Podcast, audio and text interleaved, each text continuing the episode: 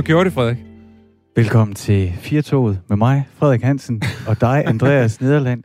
Og øh, ligesom i går, så begyndte vi altså med øh, to sekunder stillhed og en halv Ja, jeg tror, intro. det, jeg tror, det var et sekund kortere end i går. Jeg så det som en øh, helt klar succes altså, og jeg en forbedring. der skete det, altså, ja, hvis jeg nu lige starter, øh, lad os begynde fra begyndelsen. Mm. Andreas og jeg er vikar. Mm. Så det, det, alle, de, alle er på ferie på øh, Firtogets redaktion, Ja. og de rigtige værter er på ferie. Den eneste, der er her som et solidt anker og boldværk mod kaos, mm. Det er vores producer Marianne. Ja, vi vinker lige til Marianne, lige. som Hun- smiler og giver thumbs up tilbage. Du Marianne, du er vores ryggrad.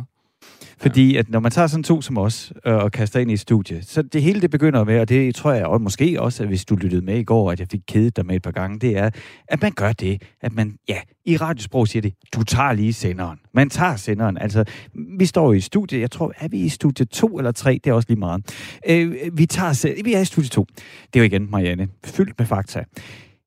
Man tager senderen, så Mm. at vi sender direkte fra det her studie. Og lige inden da, så var det inden fra et mindre nyhedsstudie, hvor det blev sendt fra. Så jeg skal tage senderen. Og det samme skete i går, der hvor jeg skal tage senderen. Og jeg trykker øh, og starter jinglen, fordi vi har jo ingen tekniker. Vi har en producer, men vi har ingen tekniker. Vi kører al teknikken selv. Så er det bare stille igen. Og med det samme, så blev jeg kastet tilbage i går, hvor vi havde vores første live vikar værtsdag sammen. Og noget af det, jeg tænkte over, efter vi sendte i går, det var, at øh, jeg altid, altså, inden vi går herind, ikke, vi har lige løbet vi har Mm. lavet manuset igennem Ja. dagen, ikke? Vi lader Ja, ja, folk op, men inden da, så, så gik vi det også igennem sammen. Nå, Ja. ja. så kommer den, du gør det, så kommer altså, du Ja. ved, jeg tænker ikke uden sammenligning overhovedet, men altså, øh, når landsholdet skal spille, så har de jo også nogle aftaler og nogle planer, de indgår inden, ikke? Så, så, så, det gør vi. Og når man så starter med at skal tage senderen, Og lave og det er mit ansvar, Ja. og jeg så åbenbart laver den samme fejl, Ja. som jeg gjorde i går, og jeg kan ikke engang lige nu sige, hvad det er, jeg gør forkert, men jeg gør et eller andet forkert Ja som jeg jo øvrigt ikke gjorde forkert i anden time i går. Uanset hvad, så er det bare på det forkerte ben. Og det tænkte jeg meget over, efter vi sendte i går, at det tog mig altså lige fem minutter at lande på begge ben. Mit ja, bedste... men, ja. ja men, det er jo, men det er jo fin selvterapi, at du så lige starter udsendelsen med at, at udbrede øh, det hele og få hældt ud. Altså. Så Ja. har du det bedre nu, efter du ligesom har kommet ud med det? Har du det bedre med den lille svipser? For det var jo en lille svipser. Jo, jo, men det er jo stadigvæk en svipser. Jo, jeg, jeg kan sige det. Jeg, grund til, at jeg også gør det her lige nu, og inddrager jer alle sammen i mine indre processer her, og hvad der lige er sket for mig, det er også fordi, at jeg netop lagde mærke til, at jeg havde det dårligt med, at jeg sådan kom i gang på det forkerte ben. Mit sådan bedste billede, der jeg forestiller, at du står, jeg, jeg står virkelig dårligt på ski, ikke? men jeg har alligevel prøvet det et par gange. Og, og, og når jeg så prøvede en piste, og, og ved, nå, man skal gøre sådan, øh, og jeg så tænker sådan overmodig, nå, nu skal jeg på, på liften op, nu skal jeg give den gas her, for nu kender jeg den, ikke? Og så kommer jeg op, og så allerede, når jeg skal have øh, stoleliften, ikke? Så kommer jeg af på det forkerte ben, Mm. eller sådan et eller andet. Så allerede der, ikke? Mm. Så, så, det sådan, så er jeg lidt rystet. Sådan, Ja, ja. Og det ligger sig i resten af turen. Hvordan har du det nu? Jamen, det er derfor, vi taler om det Jamen, det er da også ja. det, jeg, det, jeg siger. At det, har det hjulpet, altså? Ja, det, det, det håber Føler jeg. du dig lettet? Det finder vi ud af, når vi er igennem de her første to timer. jeg tror, øh, jeg første tror, siger. for mit, mit gæt er, hvis vi ikke havde nævnt det, så havde folk nok ikke tænkt sådan helt vildt over det. Nej, nej, det havde de ikke. Det havde de ikke. Ja. Ja. Det tror jeg, du ret i. Men øh, fra nu af bliver det godt. Det er i hvert fald Jo, planen. jo, ja, det er du. Ved mig, det bliver godt fra nu af. Vi har en, en god udsendelse planlagt. Vi skal starte med at tale om cook med navne. Ah, ja. Det er sjovt, du siger kuk. Kuk betyder jo uh, ja, Nå, ja, penis på norsk. på norsk. Ja, så det er det rigtigt. eneste, jeg tænker hver gang. Men det er ikke, det er ikke Det noget har ikke det. noget med det at gøre. Nej, det er det, det der med, når virksomheder de skifter navne og sådan noget. Altså det der med, at du, du nævnte selv før, inden vi gik i studiet, så nævnte du Twix og Raider.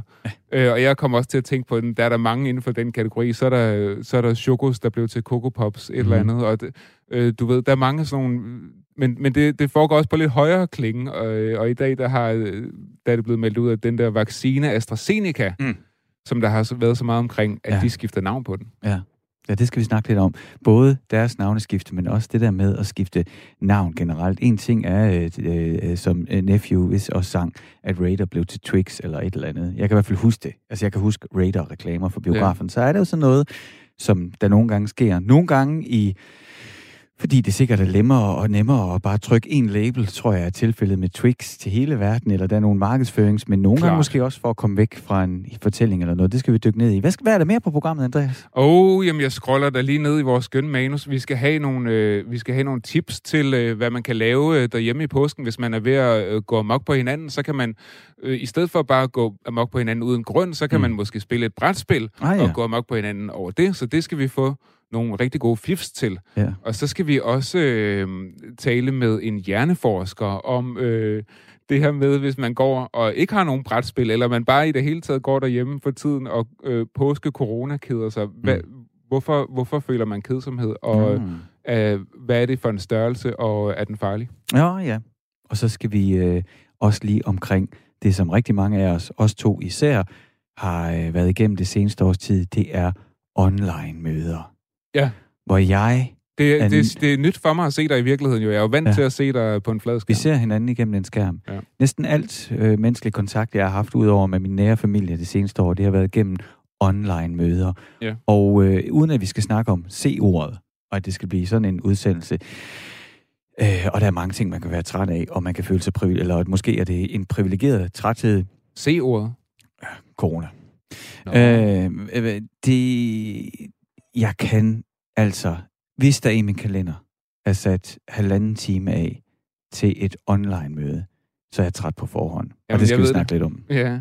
Men vi starter, vi starter med navnefifleri. Kuk i navne, og det, til det der har vi ringet til en person, der har meget mere forstand på det end os selv, og det er Sune Bang, direktør i Kommunikationsbyrået København. Velkommen til, Sune.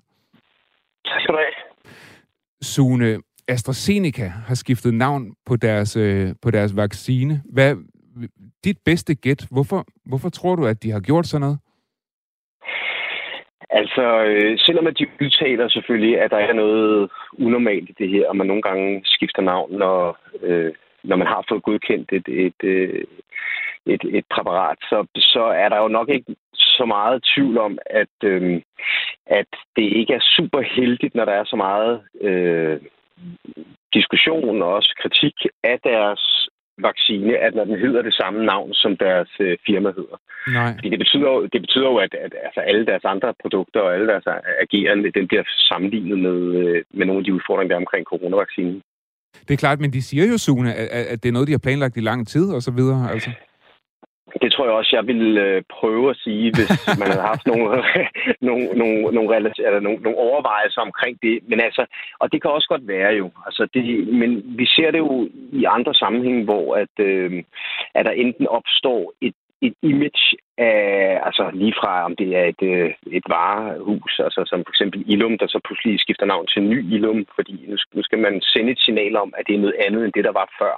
Øh, det man ofte gør i den sammenhæng, det er, at man jo også ændrer indholdet så. Altså vi så det med øh, øh, Dong, altså Dansk Olie og Naturgas, da de decideret ændrede strategi og ville ind i grøn energi i stedet for, lad os sige, sort energi, fossil energi, jamen så var der en kæmpe ændring af hele deres virksomhed og hele deres strategi og hele deres fokus og investeringer og alle de ting. Og så, så giver det mening at ændre navn og sige, at vi er ikke længere øh, hvem vi var før. Nu er vi i dag Ørsted. Mm. Øhm, så der giver det rigtig god mening. Ja, og det kan man sige, det er, jo sådan, det er jo sådan et godt eksempel på det, hvor der ligesom er ja. noget substans bag eller sådan noget. Ja, præcis. Men, men AstraZeneca, der er, jo ikke, der er jo ikke andre ændringer ud over navnet. Nej, altså om, øh, man kan godt forstå det. Altså det der, var også store, der var store snakke og overvejelser også dengang, da øh, coronaen blev navngivet, og nu hedder den nok også covid-19, men vi kalder den jo bare i folkemunden corona, øh, og der, var, der er jo en øl, meget god øl, der hedder corona også, og det er jo, hvis man så pludselig bliver koblet på et eller andet, øh, negativt, meget negativt, som hele verden er klar over negativt. Altså, det er jo ikke, det er jo ikke for sjov, at der ikke er særlig mange, jeg ved ikke, om det er jo er tilladt længere, men der er ikke særlig mange, der er, er døbt Adolf øh, i, i siden 40'erne. Altså, mm, øh, fordi det er måske ikke det mest positive navn, fordi der, der ligger nogle konnotationer omkring navnet. Øhm, og, og det ser vi mange gange. Altså folk, de så går ind og siger, vi bliver nødt til, hvis vi skal have en, en frisk start, hvis vi ligesom skal ikke have en negativ forbindelse, forbindelse eller, eller, eller sammen med den her, det her navn her. Og der har vi altså, der har vi altså et, et stort, kæmpestort firma, der så også har kaldt deres vaccine deres eget navn. Ja. Og der har vindene skiftet, det er ikke sindssygt positivt. Sune, det er jo nemlig det, jeg skulle spørge dig om, fordi det, man lige skal huske her, det er jo, at selve firmaet AstraZeneca, det fortsætter jo med at hedde AstraZeneca, men det er så navnet, øh, vaccinen, der nu får et navn. Og der har vi jo ja, vendet os til, altså hele verden har jo, kan man sige, har jo lidt på den ene eller den anden måde af øh, øh, covid-19, ikke? Så det der med jo. at være øh, medicinalgigant, og så kunne være dem, der kommer med frelsen, her er den, Johnson Johnson, Pfizer, de, næsten, de jo alle sammen brugt deres egne navne, sikkert i håbet om, ikke, at, øh, at øh, det ville få dem til at fremstå øh, rigtig positivt. Så øh, er det, er, det, er, det, er det helt forkert sluttet af mig? Nej, bestemt ikke. Altså det, det, det du siger, det er har jo... Altså, øh, dem, der har reddet vores virkelighed, fordi den her frygtelige vaccin, eller undskyld, øh, smitte, den bliver jo bare ved med at mutere og ændre sig, og den forsvinder ligesom ikke bare. Øh, så, så medicinalindustrien havde jo virkelig en stor positiv mulighed i det her. Det, der bare er mange gange i situationen, det er, når du får sådan en, en, en, en, en væsentlig rolle, så er der jo også risiko for lige pludselig for eksempel med forsinkede øh, leverancer eller prissætning, eller for den så skyld det, vi kommer til at tale om, når vi andre forhåbentlig er igennem det her i den vestlige verden, så kommer der jo en kæmpe strøm af, af frygtelige, frygtelige beslutninger, der skal træffes efterfølgende for, øh, for, for, for, for landene i syd. Og det, så, så derfor så tror jeg måske, at den her fordel ved at kalde den sit eget navn, den er ligesom udløbet, og så er det bedre at, at skifte navn. Og der sidder vi andre tilbage som almindelige mennesker og synes, det isner en lille smule i tænderne, hmm. fordi det, det virker som et strategisk spilletræk mere end det reelt fordi der ikke er nogen ændringer i produktet. Vi så det lidt i forbindelse med, med Blackstone, øh, som jo fik kæmpe, kæmpe meget kritik omkring at købe ejendomme i København i særdeleshed, og så udleje dem og smide lejer ud og alt muligt andet. Lige pludselig skiftede de navn til Kæreby, yeah. som, som, altså det med at kære sig for andre og en lille by og hyggelig fortælling. Men der var ikke noget specielt ændret i indholdet. Og det, det, det gør, at vi bare ligesom siger, okay, vi er jo ikke dumme. Altså, vi forstår godt, hvad der foregår. Den, den er også vild nok, Sune, ikke? At gå fra Blackstone, som jo nærmest ja. lyder som sådan ja. et eller andet fra World of Warcraft. Ja, militær øh, indsats i Irak. Ja, ja, ja præcis. Altså, ja. Til, til Kæreby. Altså, det, det, den, den, er, den, den springer i øjnene. Ja, det gør den. Altså, det, og det, der, der sidder man jo... Altså, kommunikation har jo en kæmpe betydning for vores opfattelse af virkeligheden. Altså, den opfattelse, vi plejer at sige i vores branche, perception is reality. Det er ikke virkeligheden, der er virkelig. Det er vores opfattelse af virkeligheden. Og hvis en opfattelse af noget er blevet negativ, jamen, så kan man jo bearbejde den blandt andet også ved kommunikation. Men det er ekstremt kortsigtet, hvis ikke også man ændrer indholdet. Mm. Sune, hvis vi nu øh, skulle lave sådan en, en lille leg og lave et tænkt eksempel, man kan sige, der er jo, vi er jo forvejen i gang med nogle gætterier her, vi ved jo ikke præcis tankerne bag, men vi kan jo, derfor kan vi jo godt, øh, ja, der kan, kan vi jo godt gøre os kloge på det. Hvis vi nu skulle forestille os, øh, før at øh, vaccinerne ligesom kom på markedet, og du var hyret som konsulent i en af de her medicinalgiganter, og de kommer ind, og de siger, Sune, skal du høre, her har vi vaccinen, her har vi kuren, øh, hvad skal vi kalde den? Hvordan vil du have rådgivet dem dengang så? Jamen, så der vil man ofte lave den, øh, det stykke arbejde, at man så vil sige, hvad er fordele og ulemper, hvad, hvad er muligheder i det her, hvad, hvad kan vi opnå ved det her? Og der vil det klart være, øh, som vi også har set nogle af de andre øh, øh, medicinalvirksomheder gøre, øh, øh, kalde det sit eget navn, fordi det her, det er virkelig vores, man kalder det også inden for kommunikation silver bullet, altså det er ligesom den, der kan gå forud for alle de andre aktiviteter, vi gør. Det er vores, vores, vores bedste produkt, som rigtig mange er interesseret i. Men, men der vil helt sikkert også være en overvejelse, der hedder, hvad nu hvis der kommer til at være noget negativt forbundet? Fordi at alle verdens øjne er fokuseret på det her. Det er jo ikke bare en enkelt lille målgruppe, øh, en, der måske er kronisk syg eller noget andet, hvor det så drejer sig om dem. Det drejer sig om os alle sammen. Og der er altså der, der er øh, øh, risikoen ved at kalde det sit eget navn og lade det være forrest, der, den er ret stor. Øh, og så er problemet, at hvis, lad os, nu, lad os nu tage det scenarie, at de faktisk havde påtænkt sig at ændre det her navn øh, i processen, så er, det, så er det, at vi andre sidder lidt skeptiske tilbage, når der har været kritik. Hvis Pfizer ændrede navn, øh, hvilket de ikke har gjort faktisk i processen, mm. øh, selvom det har været på tale at øh, fra AstraZeneca, at de har gjort det, jamen så, så, vil, øh, så vil vi ikke lægge så meget mærke til det. Nej. Øh, men når, når, når vi ved, at de er i defensiven omkring øh, og det igen, nu skal vi huske det, det er vores opfattelse af virkeligheden, at det er dem, der er skyld i det her. Det er jo politik, det her storpolitik mellem lande, EU og England og USA og jeg ved ikke hvad. Øh, og den opfattelse, vi får af, hvorfor pokker har vi ikke flere, jamen fint nok, de, de, de, de øh, vaccinerer 2,5 millioner amerikanere hver eneste dag i øjeblikket. Og herhjemme, der er vi oppe på 400.000. Altså det kan jo skabe sådan nogle konspirationsteorier og holdninger til, at de politikere, vi har, ikke er dygtige nok, eller EU mm. ikke er en god ting. Lad os komme ud af EU, og så videre. England kunne godt finde ud af det. Og der ligger jo mange flere komplekse ting nedenunder der. Men vores opfattelse af virkeligheden bliver til det. Mm. Og der, der er sådan nogle folk som, som, som mig, der er det jo så vores opgave at sørge for at prøve at styre øh, virksomheden igennem i forhold til kommunikationen. Ja, for jeg tænker, Sune, øh, du er direktør i Kommunikationsbyrået i København, og du er med... Det er jeg ja? faktisk ikke, men det er nødt til lige at korrigere ja. dig, og det er sådan en gammel ting, der hænger ved fra, når jeg har sagt noget før i tiden. Jeg er bare kommunikationsrådgiver og selvstændig i dag, men, men helt i orden. Sådan. Det, det, det, det er stadig det er perfekt, så fik vi det på Den plads. tager jeg på min kappe, det er det, mig, der har skrevet det i manus. Nogen har stadig den opfattelse af, at jeg er det, og det er jo perception of reality. men det er jo virkelig, det var, at du tog os med herind. Vi, vi prøver at gå, at gå ind her og, og gøre os nogle tanker om de overvejelser, sådan medicinal gigant, og det må vi, altså, det er jo virkelig, virkelig mange penge, de også har. Det er, det er kæmpe virksomheder. Ja. Øhm, jeg tænker, det er ligesom udlader det, du siger, er der ikke mere at risikere, end det er at vinde for en medicinal virksomhed i, i det her scenarie?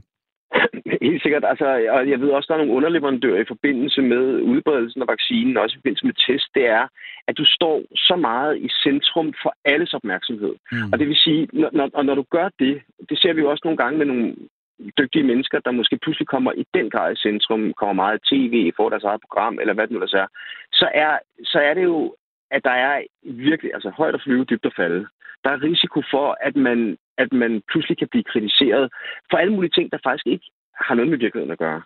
Og, og derfor så tror jeg også, at en konklusion øh, i forbindelse med navngivningen, og det kan jo være, at de har haft så travlt, at de simpelthen bare har tænkt, du hvad, nu kalder vi den bare et eller andet, et eller andet øh, AstraZeneca, at den, den, den nu sidder de og tykker sig i, i kinden over, at det er godt nok ærgerligt, at vi gjorde det, for vi havde tænkt os at kalde det noget andet. Ja. Altså, det, der, der er ikke nogen tvivl om, at det ville have været øh, når der er så stor risiko, og så mange menneskers øjne på det her, klogere og, og, og, og, og lige lade den være lidt en armslængde fra, øh, fra virksomheden. Hvordan tror du, Sune, øh, at, at øh, almindelige mennesker vil reagere på det her? Altså, når firmaer skifter navn på den her måde, er, kan man, kan man altså narre folk i gåsøjne på den måde? Altså, hvordan reagerer folk på den korte bane og på den lange bane? Altså, jeg, jeg tror, det, som vi sidder og taler om nu her, det vil være den, på den korte bane reaktion. Der vil være en vis form for skepsis over, hvad er intentionen, eller ikke intentionen, men motivationen for at gøre det her? Er det fordi, at, at I kan... Altså, der, der, hvis I nu er rigtig hårde, er, er det fordi, der kommer flere problemer senere, og så skal I virkelig have lagt endnu mere afstand til det her? Så der vil opstå en masse af sådan nogle spekulationer, fordi vi ikke har viden omkring, hvad der reelt set foregår. Mm. Men stadigvæk er det faktisk sådan, at når der er gået noget tid, og at man har hørt et andet navn end AstraZeneca på en vaccine i, lad os sige, et halvt år eller et helt år, så vil, der, så, så vil det lykkes at skabe den distance til, øh, til firmaet. Mm. Sune Bang, du er kommunikationsrådgiver. Tusind tak, fordi du var med her i Firtoget. Til, og, øh, og ja, altså, og lige for at understrege igen, det er jo ikke selve firmaet AstraZeneca, der skifter navn, men det er deres vaccine, de skifter navn mm. på i dag. Og det kan jo godt lidt fra vores perspektiv føles som, de har en dårlig historie, lad os skifte navn, så kan det være, at vi glemmer øh, den dårlige historie. Tusind tak, fordi du var med, Sune. Jamen selv tak for det. Så fik vi også lige skiftet titel på Sune undervejs. Ja, det, det passede jo meget godt til temaet, sådan det set. Det er helt perfekt. Ja, både navn og tema. Andreas, øh, du elsker quizzer, og du ja. elsker at spille. Jo, jo, jo. Nu er bolden serveret til dig. Øhm, jeg vil skynde mig at spille bolden videre til øh, vores faste brætspil-ekspert, Thomas Vigil, som er med på en telefon. Velkommen ja, hej, til, Thomas. Hej sammen. Thomas, vi har ringet til dig, fordi dels så er vi rigtig glade for at spille spil. Jeg er, i, i hvert fald kan jeg godt sige for mig selv. Og så kan det jo godt være, at der er jo mange familier, der holder påskeferie nu, og det er ikke alle, der får lov at lave lige det, de plejer at lave. Og så kan det være, at de sidder og, øh, og øhm, er, er ved at gå amok på hinanden i kedsomhed, og de, de kunne jo måske lige så godt gå amok på hinanden i noget andet, tænker vi ja, sådan struktureret kaos går yeah. op, og der er regler for, hvordan man må slå hinanden, i stedet for, at det bare er all krig. Det er fedt. Lige præcis. ja, klar. Det er derfor, vi har ringet til dig, for at få nogle gode anbefalinger til øh, nogle øh, brætspil, man kan spille derhjemme i påsken. Ja. Altså, jeg har, øh, jeg har faktisk kigget lidt på nogle nyheder øh, her til særlig familien også. Øh, fordi der sker faktisk utrolig meget på brætspilsmarkedet, og påsken er sådan en lidt en, en slags mini-højtid også for, for brætspil. Altså, det plejer jo at komme sådan omkring øh, efterårsferien, der kommer rigtig mange, men vi har også set, altså de seneste år, der er kommet sådan en, en lille bølge her i starten af året, så jeg har taget et par stykker af dem med her, øh, som jeg lige vil anbefale i hvert fald til noget påskepap, kan man sige. Jamen, det lyder rigtig øh, godt, Thomas. Og man kan sige, at de alle sammen faktisk noget at gøre med Capsule familien. Øh, det er ret gjort. Altså, det, det ene spil, som med det, øh, eller vil snakke om, det er et spil, der hedder Pictures, altså billeder, øh, bare på engelsk. Øhm, og det er et spil, som lige netop for, jeg tror, en måned siden har vundet den tyske brætspils, kan man sige, Oscar, der hedder Spiel des Jahres, som er sådan den mest hedderkronede brætspilspris i verden. Ja, og det fortalte du mig også på telefon. Undskyld, det fortalte ja. du mig også på telefonen tidligere, Thomas. Og vi bliver altså lige nødt til at høre brætspils Oscar. Det lyder, det lyder ret blæret. Hvad er det? Jamen, det er, øh, det er en pris, der bliver uddelt, tror jeg, de sidste øh, næsten 30-35 år, tror jeg. Øh, og man ved bare, at hvis det spil ligesom vinder i Tyskland, og Tyskland er et kæmpe brætspilsmarked, så vil det virkelig sælge meget ekstra, kan man sige. Ikke? Og der er, jeg tror, der er over 500 spil til tilmeldt til konkurrencen, så de har altså virkelig mange spil at vælge imellem. Og så komme ud som, som vinderen, det er, det er ret unikt, vil jeg sige. Så, så har man lavet et, en klassiker, der holder i mange år fremover. Ikke? og jeg kan sige, det er jo det gode med brætspil. De, de holder jo, altså det er jo ikke spil, der bliver gamle på samme måde, som, øh, som måske andre medier gør. Ikke? De kan jo stadig spilles i dag, nogle af dem, vi spillede tilbage i, i 94'erne. Ikke? Mm. Ja, øh, Thomas, jeg, jeg blander mig lige her, det er bare fordi min kæreste, hun er tysk. Og øh, jeg, jeg bruger en meget, meget af min del i Tyskland. For det første, så er mit, øh, min brætspilsfrekvens, den er jo gået voldsomt op, efter jeg har fået tysk øh, svigerfamilie. Det er jo, altså, det, er, ja. det er jo simpelthen blevet en integreret del. Det er det jo bare. Men det her ja. med at gå ind i en stor tysk legetøjsbutik, og så gå hen i brætspilsafdelingen, det er altså noget, de tager seriøst. Det er ikke lige bare et par hylder. Ja. Yeah. Jamen, det er det virkelig, og det, og det er ofte, altså det egentlig stammer fra, fra tyske husmødre, der skulle hjemme med deres børn, og der er sådan blevet en helt normal opdragelse, at brætspil bare var en helt integreret del af en hverdag. Det vil sige, for at lære børnene forskellige færdigheder, så var brætspil bare brugt fra starten af. Mm. Og så er det bare vokset, kan man sige, så det, er bare, det tyske, tyske brætspilsmarked er et af de største i verden stadigvæk, og der kommer også simpelthen så mange spil hvert år dernede fra også. Ikke? Så, så det er altså, det er godt at høre, at du uh, ligesom også uh, lærer den, for det med blodet nu uh, gennem din kæreste. Men Thomas, skal vi lige høre det der Pictures, der har vundet den der ja. i gåsøjne brætspils Oscar der. Hvad, hvad er det, ja. der for noget? Jamen, øh, jeg vil sige, det er en utrolig god videreudvikling af, vi skal huske, tegn og gæt fra helt gamle mm. dage, hvor man lige tegner, og så skal man gætte forskellige tegninger. Her er det bare ligesom taget til næste niveau, fordi at øh, man starter med at lægge øh, sådan 16 kort op øh, på, på bordet, så alle kan se 16 billeder. Det er helt almindeligt sådan nogle kedelige billeder af biler og tog og måske øh, huse og sådan noget. Ikke? Og så får man så fem forskellige øh, kan man sige, materialer, man skal prøve at genskabe et af de her billeder. Altså man skal man får de her billeder skjult, og så skal man prøve at lave billedet igen, men med et materiale, som, som hele tiden skifter. Og et materiale kan fx være snørebånd. Altså en opgave der er at prøve med to stykker snørebånd at lave kan man sige, en, en form for figur, så man kan gætte, hvad for et billede på bordet af de 16, mm. som man prøver at lave. Ikke? Ja. Øh, der er også nogle spillere, der får nogle uh, træklodser, og der er nogen, der får nogle små pinde og sten og sådan noget. Det lyder sådan uh, lidt sådan Steiner børnehave-agtigt, men, men altså, det er virkelig, virkelig fantastisk. Fordi man, man får det her indblik i, uh, hvor minimalistisk kan man forklare sig gennem de her billeder og de her kreative uh, mm. sige, begrænsninger. Ikke? Så det er sådan uh, og en slags... I, hvordan du tænker, ikke? Ja, ja, sådan en slags tegn og gæt med andre værktøjer, kan man sige. Ja, ja, præcis. Det synes jeg er en ret god betegnelse for det, fordi man må ikke tegne her, men man er bare begrænset af netop klodserne eller snørbåndene eller sådan noget. Ikke? Mm. Så hvad der lyder som en lidt fjollet børnefødselsdag, det, det bliver faktisk et utroligt sådan, sjovt og dybt brætspil. Man kan, man kan spille igen og igen, fordi det hele tiden skifter øh, i forhold til, øh, hvad man har materiale foran sig billeder. Ikke? Thomas, må jeg ikke lige spørge, øh, hurtigt spørge, fordi det er også, øh, en ting er jo at en objektiv vurdering af dommer og i alle forskellige karakterer. Hvad, men hvad synes du sådan helt personligt gør et godt brætspil? Altså, hvad begejstrer dig? Altså, det, det begejstrer mig faktisk, når selve stemningen, som brætspillet skaber, er lidt speciel. Altså ret unikt, fordi jeg kan godt lide spil, hvor man øh, får indblik i andres øh, virkelighed eller andres måder at tænke på. Altså det, det synes jeg, spil kan, som andre medier ikke kan rigtig på samme måde, fordi at brætspil er et aktivt øh, kulturmedie. Og det er, når jeg spiller med dig, så vil jeg lige pludselig få noget andet ud af det møde, end hvis vi bare sad og så en film eller læste en bog, eller hvad man nu gjorde. Ikke? Ja. Så jeg kan godt lide spil, som på den måde udfordrer lidt, hvordan vi tænker og hvordan vi udtrykker os. Og, og rigtig mange spil handler jo egentlig basalt set om kommunikation. Altså, hvordan kan jeg forklare noget til dig på ja. et, eller andet, et eller andet benspænd, kan man sige. Ikke? Eller være taktisk selvfølgelig i rum og krige og sådan noget. Så man kan sige, grundlæggende er der måske faktisk kun fire til fem typer af brætspil, hvis man skal være helt sådan, skal ind til benet. Ikke? Mm. Og der kan godt bedst lide de spil, hvor man måske er lidt mere øh, snakkende, lidt mere social, lidt mere kreativ, end de der mm. meget kan man sige, tunge, tunge krigsspil. Dem er jeg ikke super meget for. Og, og, og Thomas, da, da, nu har jeg jo nemt hende før, min tyske kæreste, og nu trykker du lige på knappen. Altså, øh, altså Rummikub, det kan vi altid spille. Det er, sådan det er, godt, ja. det er godt lige hyggeligt, fordi det, det er altid sjovt at få tallene til at gå op, ikke? Og der er ikke noget, rigtig noget på spil, og jeg kan sagtens leve med at tabe. Men du kender godt det der spil Codenames. Det er kommet i sådan ja, ja. en, det er også i sådan en duo-version, så man bare kan, ja, altså, ja. man bare to. To, to udgave, ja. To spiludgave, det har vi simpelthen fundet ud af. Der skal vi aftale inden, om vi er altså mentalt det rigtige sted til, at vi kan spille det sammen. det er simpelthen en af de vildeste skænderier, Thomas. Det, hvis, hvis man, og bare sådan kort fortalt, så er det sådan en associationsrække. Man siger nogle ord, så ud fra nogle andre ord skal man gætte, hvad der hører sammen.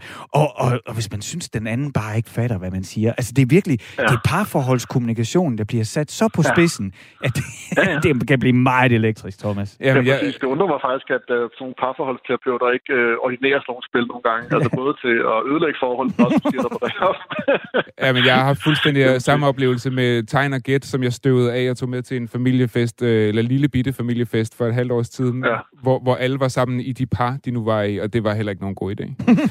Nej, nej, nej, det vi, er altså, vi har ikke, spil, vi har ikke spillet det siden, så det, det ja. står som der støv igen. Men Thomas, vi, skal, vi er nødt til at, at gå videre, og vi skal tale med dig om ja. en form for vennespil, du også har kigget på.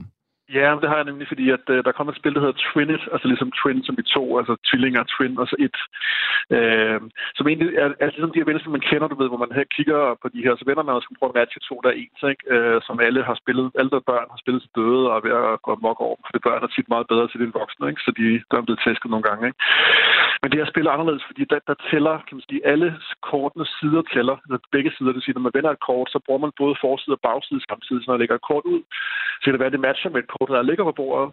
Øh, det kan også godt være, at det ikke matcher nu, og så bliver man ved til, at man vender ligesom kort hele tiden. Så det vil sige, også ens egen kortbunke har jo også en, en kan man sige, en, en forside, kan man sige. Så der på noget kan man også godt matche med, med den, både den kortbunke, man har, men også den bunke, der ligger på bordet. Så det er sådan en, det er utroligt, at man har taget vendespillet og bare gjort det sjovt. Altså, jeg, jeg har aldrig rigtig sådan, synes, at vendespil var super fedt, men det her, det virker bare, fordi man er hele tiden på. Altså, og man sidder ikke og tager ture. Altså, det er jo sådan konstant, mm. hvem spotter først parret på bordet. Klar. Øhm, og derfor er det sådan meget actionpræget. Jeg vil sige, det er et spil, der er meget mere sådan reaktionskrævende. Man, er, man, er, man sidder ikke og slapper af på samme måde som i Pictures. Så det er lidt mere hygge-nygge. Det er det lidt mere øh, sådan, gå efter halsen og være hurtig. det lyder som en lidt mere actionpræget form for vendespil. Jamen, det er det også. Og så skal Men vi... Det er fantastisk lavet, ja. Jamen, så, det, det, det sidste, ja, skal vi nå det også? Ja, vi skal lige nå My City også, Thomas. Ja, det skal vi. Og det er, øh, det jeg taget med, fordi det er et spil, hvor man, øh, hvor man faktisk ikke nulstiller spillet. Altså, det er ret, det er ret originalt, fordi normalt kender vi bare et spil, når man har spillet Rummikub eller Satego, så starter man forfra, og så er brættet ligesom renset, øh, altid nulstillet. Men her, man, man bygger faktisk øh, over 24 kapitler i en lille by, med et lille bræt, og så sætter man løbende klistermærker ned på det her bræt. Det vil sige, at det ændrer sig efter hver eneste gennemspilning. Så du kan aldrig nogensinde nulstille den her, det her, det her by, du begynder at bygge. Du bygger sådan set videre på den øh, hele tiden. Og så er det faktisk struktureret som en tv-serie. Det vil sige, at du har 24 kapitler, hvor der sker forskellige ting med den her by. Der kommer øh, lige pludselig noget industrialisering, der kommer fabrikker, der kommer måske øh, en minedrift og sådan nogle ting også. Det vil sige, at langsomt så vokser byen, og så kan du øh, på den måde se, øh, at spillet ikke kan nulstilles. Øh, det, det er virkelig, virkelig originalt. Altså, og det er sjovt både for børn og voksne, fordi man sidder sådan og pusler med at lave sin, sin by så godt som muligt, fordi man også ved, at man skal bygge videre på den i fremtiden. Ikke? Mm. Øhm, og det, det har jeg bare ikke på den måde set så let og så øh, godt designet inden på brætspil, at man på den måde har sin egen by. Altså, men ulempen er jo, at man skal helst spille med de samme spillere, så man, skal, man kan ikke rigtig tage en andens by. Hvis man først har startet på en by, så er det fedeste at ligesom beholde den i næste gennemspilning. Ikke? Det lyder øhm, sjovt, Thomas. Så, så, ja. så altså Pictures, Twinit og My City, det er dine tre anbefalinger, ja. og de er ude nu? De er alle sammen ude, og de er altså ude på dansk, så det er en fordel her i påsken også, jo. Jamen, øh, spilekspert Thomas Vigil, tusind tak, fordi du vil være med og øh, hjælpe folk derhjemme til at øh, slås med hinanden på en lidt mere struktureret måde. Præcis, ja. God påske. God påske.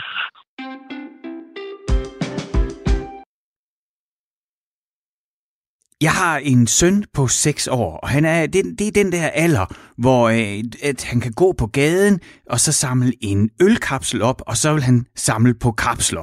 Og jeg har selv spillet guitar i mange år, og ja, jamen, så stoppede jeg så med at spille. Men på det tidspunkt kunne jeg mærke, så, så var jeg også hurtigt i gang med at samle og have idéer om, hvad jeg godt kunne tænke mig at have i min samling. Det der med at samle, det er som om det ligger, ja, det ligger nok lidt dybt i os. Så derfor så har jeg, øh, så har jeg ringet, så har jeg ringet til dig, Mikkel Dalman, Velkommen til uh, Firtoget.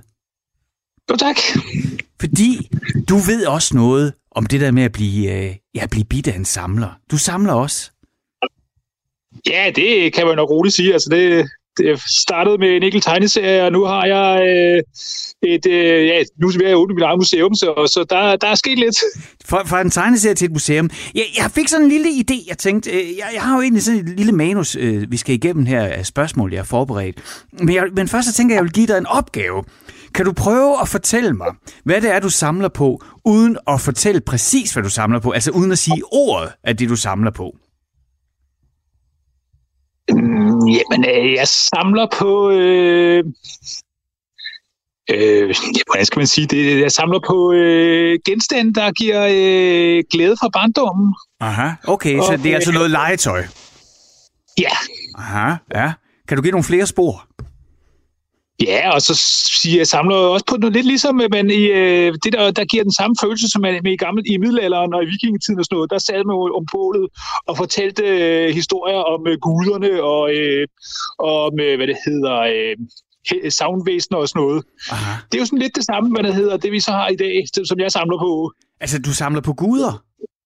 Nej, ikke helt. Altså, øh, jeg samler jo på sådan set på, øh, øh, på hvad det er, øh, på tegneserier.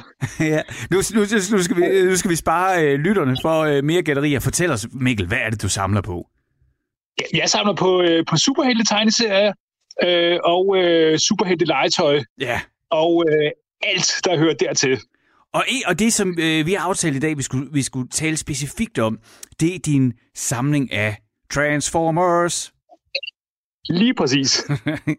jeg er nemlig selv øh, vokset op i 80'erne og til øh, tegnefilmserien med Transformers. Og øh, det, det, altså, det, er, altså, de, det er altså de her øh, ja, robotter, der kommer fra en anden planet. Det kan du sikkert forklare bare meget bedre end jeg. Men jeg så husker det, så er det de her robotter, der kommer fra en anden planet, og som kan transformere sig om til biler.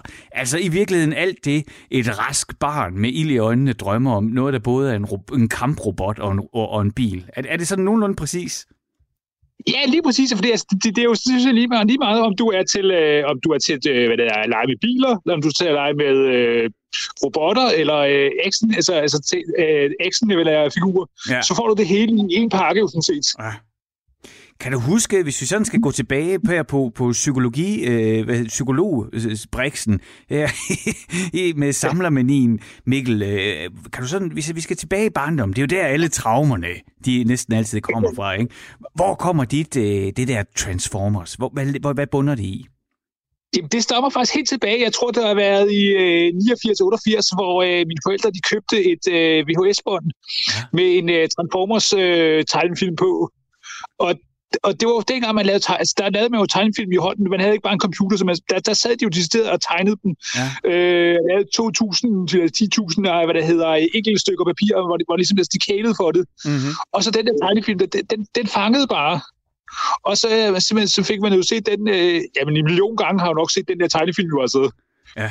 Og så var der bare et der fangede ved det. Den, den der øh, altså stemningen, der var, de gode, de var virkelig gode, og de onde var onde. Og altså, ja. der var det sådan det der der var bare en, der fangede, hvad det hedder, øh, som barn jo altså. Hvad er det nu, de, de onde, det er dem, der hedder Decepticons, ikke? Ja. Ah ja. Hvem er de? Ja, på dansk, Bedragonerne. En, en gang til, der forsvandt du lige. Øh, på, på dansk, så blev det jo kaldt, der skulle jo øh, hvad det er, danskificere det, så hed det bedragonerne. Aha, ah, bedragonerne. Åh, oh, nu du siger det, nu slår det mig lige pludselig. Er jinglen ikke, altså det, det er vildt, vi er tilbage i min barndom, det er uh, Transformers, Robots in Disguise. Var det sådan, det var? Lige præcis. Wow! det er fantastisk. Men, ja, det, er, det, de, de, de, de der, der, som hvis man, hvad, man lige hører, hvad der er starten af den der, så sidder den bare på, øh, kommer man bare tilbage til det gang, man øh, så, så, så bare der så det i fjernsynet. Jo, altså. Ja, præcis. Den har jeg simpelthen ikke hørt i 30-40 år, og så lige pludselig, så, så kan nu ringer den ind i hovedet. Men det gør den så på dig nærmest hver dag, Mikkel, eller hvad? Ja, tæt på. Altså, hver gang jeg er ude og kigger på mine, hvad der er, mine legetøjsnus, jeg har, jeg har stående der, så øh, får man jo øh, minder tilbage om, hvordan man havde det i barndom, og de, mm. der, øh, øh, hvad det hedder, de glæder, man havde ved at øh, både se tegnefilmene og læse tegneserien og lege med dem, og, ja. og så også bare den der kvalitet, det, der er i det jo, altså. Aha. Hvad, hvad kan du særlig godt lide ved Transformers-universet?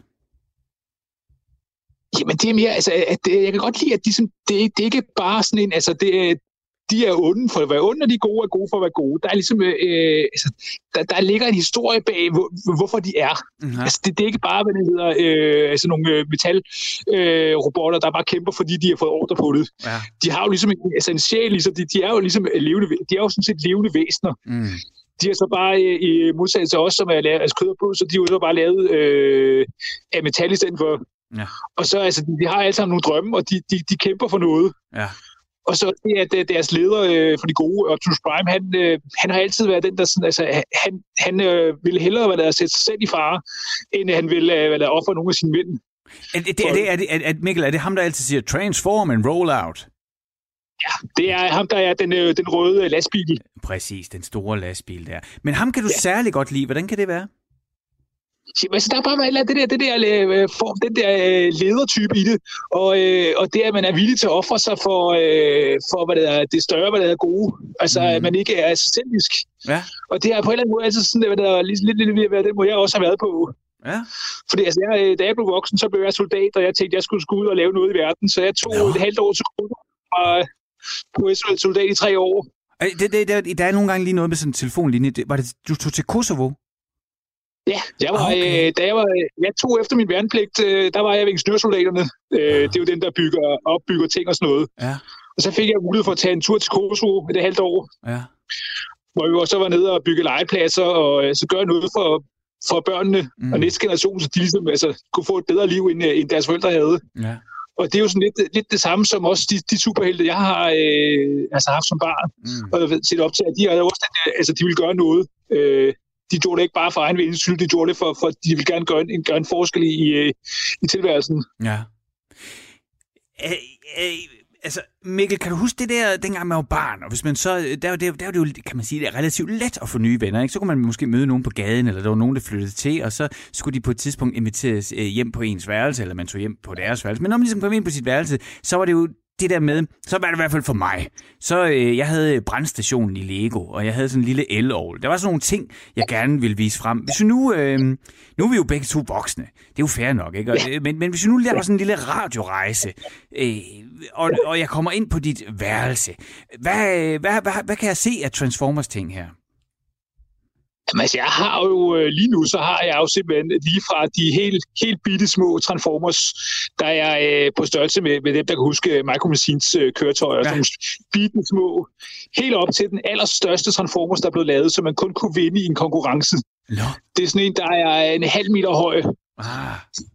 Og så alt derimellem, lige fra, fra dem, der kunne, øh, der kunne øh, hvor man tog fem transformers, og så byggede dem sammen til en stor, ah. til, til de små, der, kunne, øh, der lignede øh, øh, deciderede modelbiler, over til, til, den, til de, øh, en øh, kopi af den oprindelige øh, Megatron, de, de ondes leder. Ja.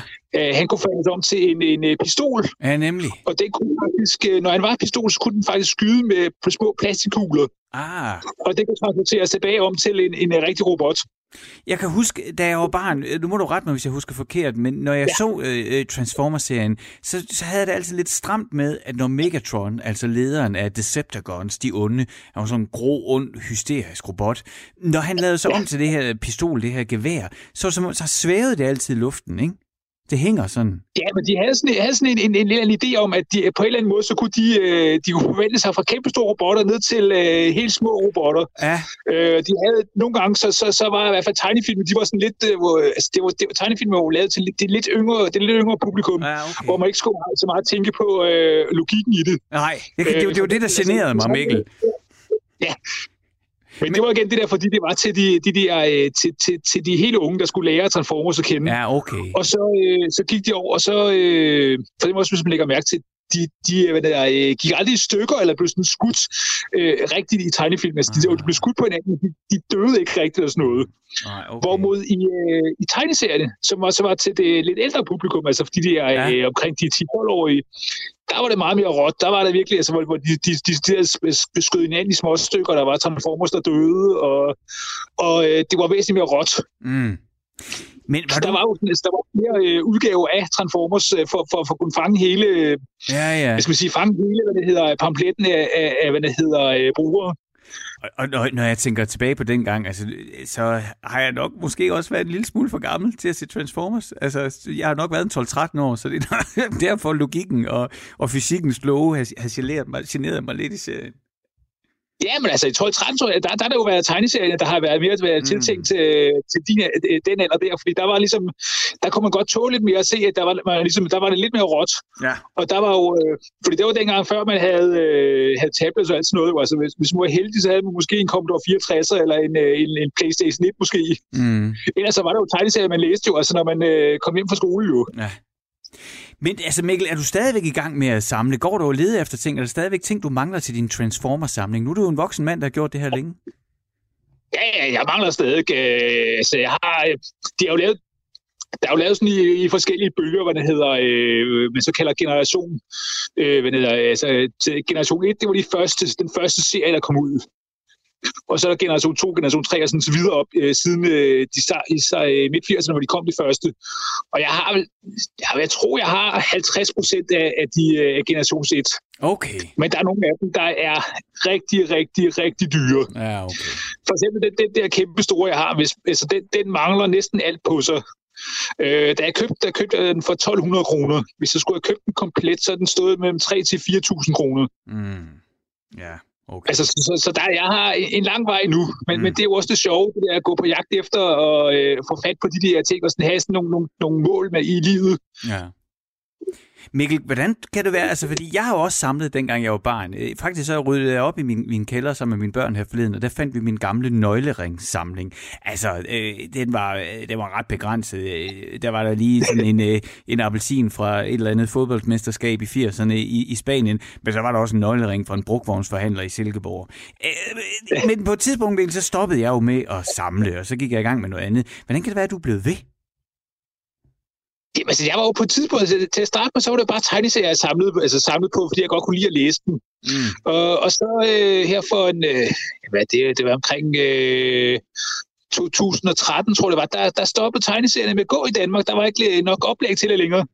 Og så er det sådan lidt, nå jamen, hvad så? Altså, øh, hvad skulle, skulle man så bare, øh, ja, så at sige, blive voksen, og så bare, hvad der hedder, øh, købe sig en øh, amerikanerbil, når man blev 50, mm. og så det det. Men altså, jeg har aldrig rigtig interesseret mig for biler og sådan noget. Og så begyndte Facebook at komme, og man begyndte at kunne øh, købe og sælge og handle med, med de der figurer. Og så købte jeg en enkelt en, og så var jeg lidt på loppemarkedet og fandt lidt flere, og så, så lige pludselig så, så blev man hooked på det jo. Ja. Og så var det jo meget sjovt at finde de der, øh, de der figurer igen. Og så, som jeg plejer at sige, jamen, inden jeg så mig om, så fyldte jeg et helt rum med det. Ja, ja, okay. Men altså, Mikkel, betyder det så også, at når, der, når du har fødselsdag, og når der er jul, er det så, øh, køber din familie så Transformers-ting til dig? Ikke. Altså, der, der er jo ikke så meget Transformers rigtig lige nu her øh, længere i Danmark at kunne fat på. Mm. Øh, så hvis man skal købe noget, så skal man jo kende de der, de der specielle grupper, hvor man skal på jagt efter det. Ja. Øh, eller man er ude på, øh, på øh, eBay og sådan noget der. Mm. Og øh, det, det, det sker ikke så meget, fordi min kone hun, hun er ikke lige talt det der. Okay. Øh, og mine børn de er ikke helt gamle nok endnu til at kunne øh, gå på jagt efter sådan noget. Mm. Men Mikkel, øh, lige inden vi runder vores øh, samtale af om din øh, uh, Transformer-samling, altså hvad skal der så ske? Fordi hvis din kone ikke er, synderligt interesseret, og dine børn ikke er gamle nok, altså, hvad, hvad skal der ske med din Transformer-samling nu? Jamen altså lige nu så er jeg jo, altså for to år siden, da FLB er lukket, der købte jeg nogle af deres øh, hylder fra, fra den lukkede butik her over på Bornholm. Ja. Og så indrettede jeg et, øh, et lille museum hjemme hos mig selv. Ah. Øh, jeg tænkte, jeg ville prøve at se, om, om det kunne lade sig gøre, fordi det, det er jo, de fleste samlere har jo en drøm om at lave et museum. Mm. Og jeg havde, så, jeg havde både hylderne til det, jeg havde, jeg havde rummet til det, og jeg havde alt, ja, altså alt, hvad der du skulle til for at lave et museum. Og jeg tænkte, jamen altså, hvis det ikke bliver nogen succes, så, så kan jeg lukke døren igen og så sige, at det var det. Mm. Men altså, de to år her, så, så har det simpelthen været en bravende succes, og specielt her under corona, der, øh, der har jeg også samarbejdet med en, øh, en, en lokal butik her i, i Rønne, der havde sådan et, har sådan et stort øh, udstillingslokale nede i gågaden, hvor vi, vi, vi snakkede om, jeg var nede og spørge, om der var nogen, der havde lyst til at bare øh, låne lidt plads under deres, øh, under deres øh, mannequiner. Og så sagde de til mig, jamen hvad der? Jeg kunne låne lokale hele sommer, fordi de synes, det var sådan en fed idé. Og så, øh, så fik vi lavet udstilling dernede, og folk jamen, de var helt vilde med det her, øh, her under corona, hvor folk ikke kunne komme ud i landet. Øh, og så igen her øh, under nedlukningen i, øh, i sidste måned, så, øh, så tog jeg hen til, til dem igen, og så spurgte jeg, skal vi ikke gøre et eller andet for, at, for at hvad det hedder, øh, højne moralen lidt igen? Og så sagde jeg, det er sgu en god idé. Så jeg lånte lokalet igen. Nej. Og så, øh, så her for et, øh, for et halvt år siden, øh, sidste efterår, da jeg også begyndte at snakke om, at øh, der var, øh, altså her på Bornholm, der var jo øh, udkantsområdet, så vi har jo øh, mange butikker, der lukker, og det ligesom dør ud, og alting går på internettet. Mm. Så tænkte jeg, jamen altså, alle snakker om at gøre noget, men der er ikke nogen, der gør noget. Og så havde vi, har vi sådan, der har ligget en gammel lederbutik, som øh, ikke har været renoveret siden øh, 50'erne, så den havde sådan det helt gamle, helt gamle look med enkeltlags glas i øh, ruderne og gamle træmøbler og sådan noget. Så tænkte jeg, jamen altså, hvis man kan jo spørge om, hvor meget det koster at lege den. Man kan da også få et nej, hvis det personen ikke var interesseret. Mm-hmm det viser sig så, at hende, der havde det, hun var, hun har selv sådan været, været øh, glad for øh, tegneserier og sådan noget.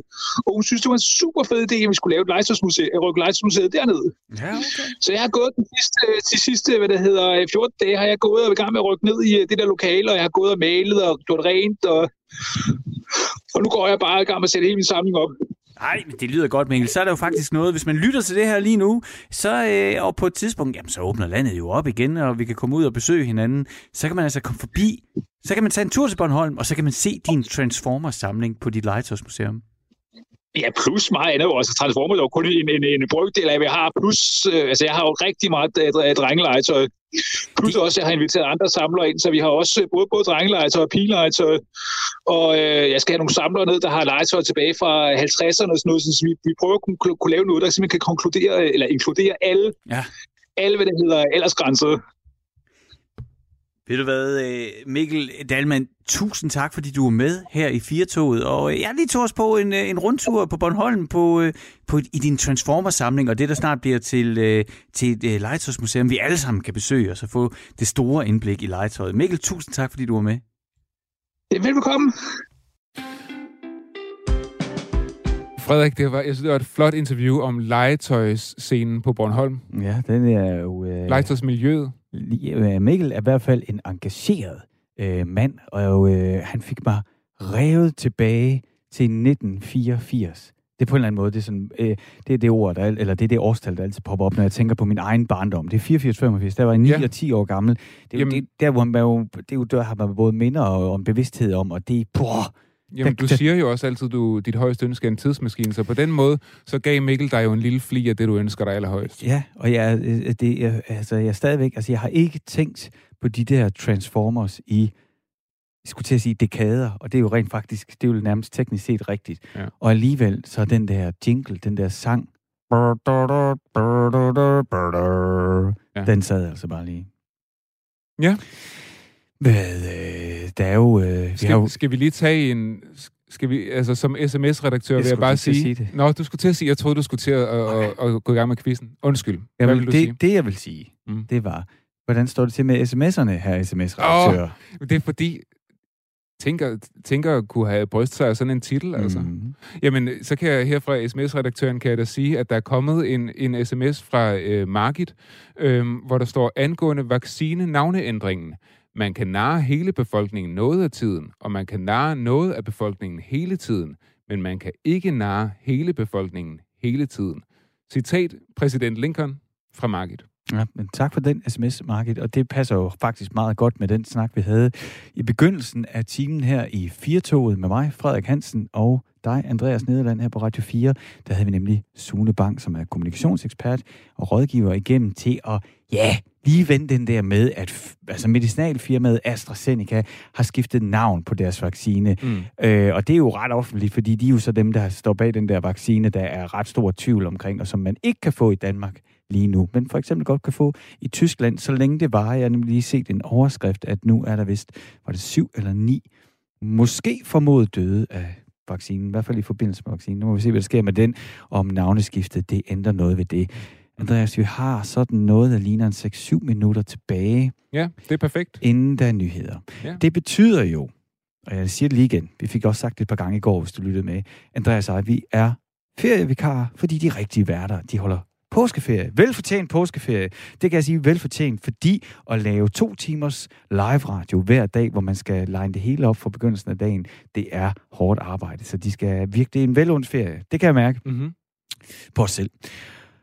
Men øh, vi er jo vikar. Ja, ja, ja, ja. Og ja. øh, hvis du husker tilbage, nu har du så selv været øh, vikar, men hvis du skal tilbage på den gang, du gik i skole, altså sådan, hvor man virkelig kunne få en vikar, vikarteam, Ja, ja, ja. så kunne det jo øh, gå alle mulige retninger. Men som regel, så skete der noget, der var noget andet, end det man plejede, eller var lidt sjovere. Jo, jo, hvis man nu var rigtig heldig, så, så havde de ikke fået en masse besked fra, Yes. fra ens rigtige lærer, sådan, så de var lidt på bar bund, og hvis de var nok på bar bund, så kunne det jo være, at de trak noget fjol op af hatten. Måske man havde en lille quiz. Ja. Og eftersom vi er vikar, og der er 6 minutter tilbage, så lad os lige tage en lille quiz. Vi gjorde det også i går. Jeg har lavet en finsk musikquiz til dig. Jeg, jeg siger det ganske kort. Mm. Der er et finsk band. De spiller sådan lidt polka, og de synger på finsk. Men det, de gør, det er, det er kendte, kendte hits. Altså ja. verdenshits. Så sådan et hit med et, øh, fortolket af nogle finder, har jeg taget og øh, klippet op i nogle små bidder. Og øh, tre bidder i alt, som jeg præsenterer for dig løbende. Og så må vi simpelthen se, om du kan gætte, hvilket hit, der gemmer sig. Jamen, jeg er klar. Her kommer klip nummer et.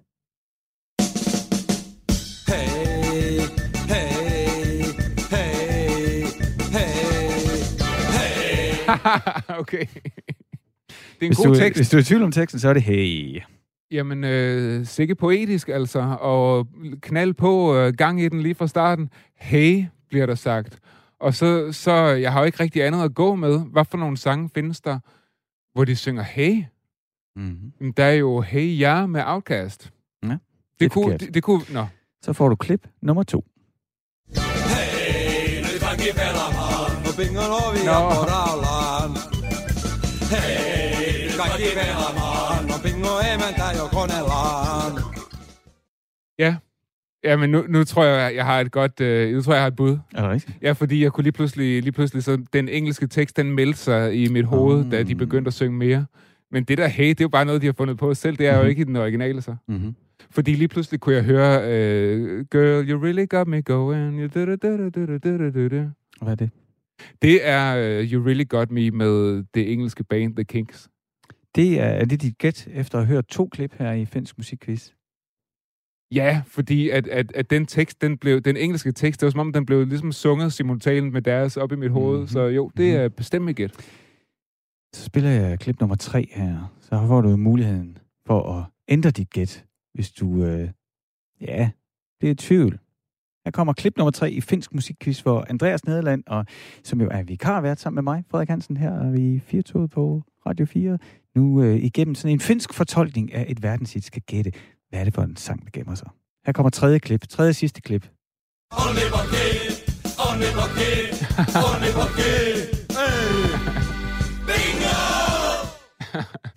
Ja, jeg synes faktisk, det er et meget godt covernummer. Så dit gæt, det er Ja, You nu- Really Got Me Ja, jeg The tror, det Kinks. var det, de sang her. Jeg tror, de, de, de sang You Really Got Me her til sidst. Det er fuldstændig korrekt. Yes! Mange tak. Vanvittigt, Andreas. I går, der klarede du den på andet spor, og i dag, der klarede du den også på andet hint. Ja. Øh, er din præmie ikke ligesom i går, at, øh, at du får lov til at høre original?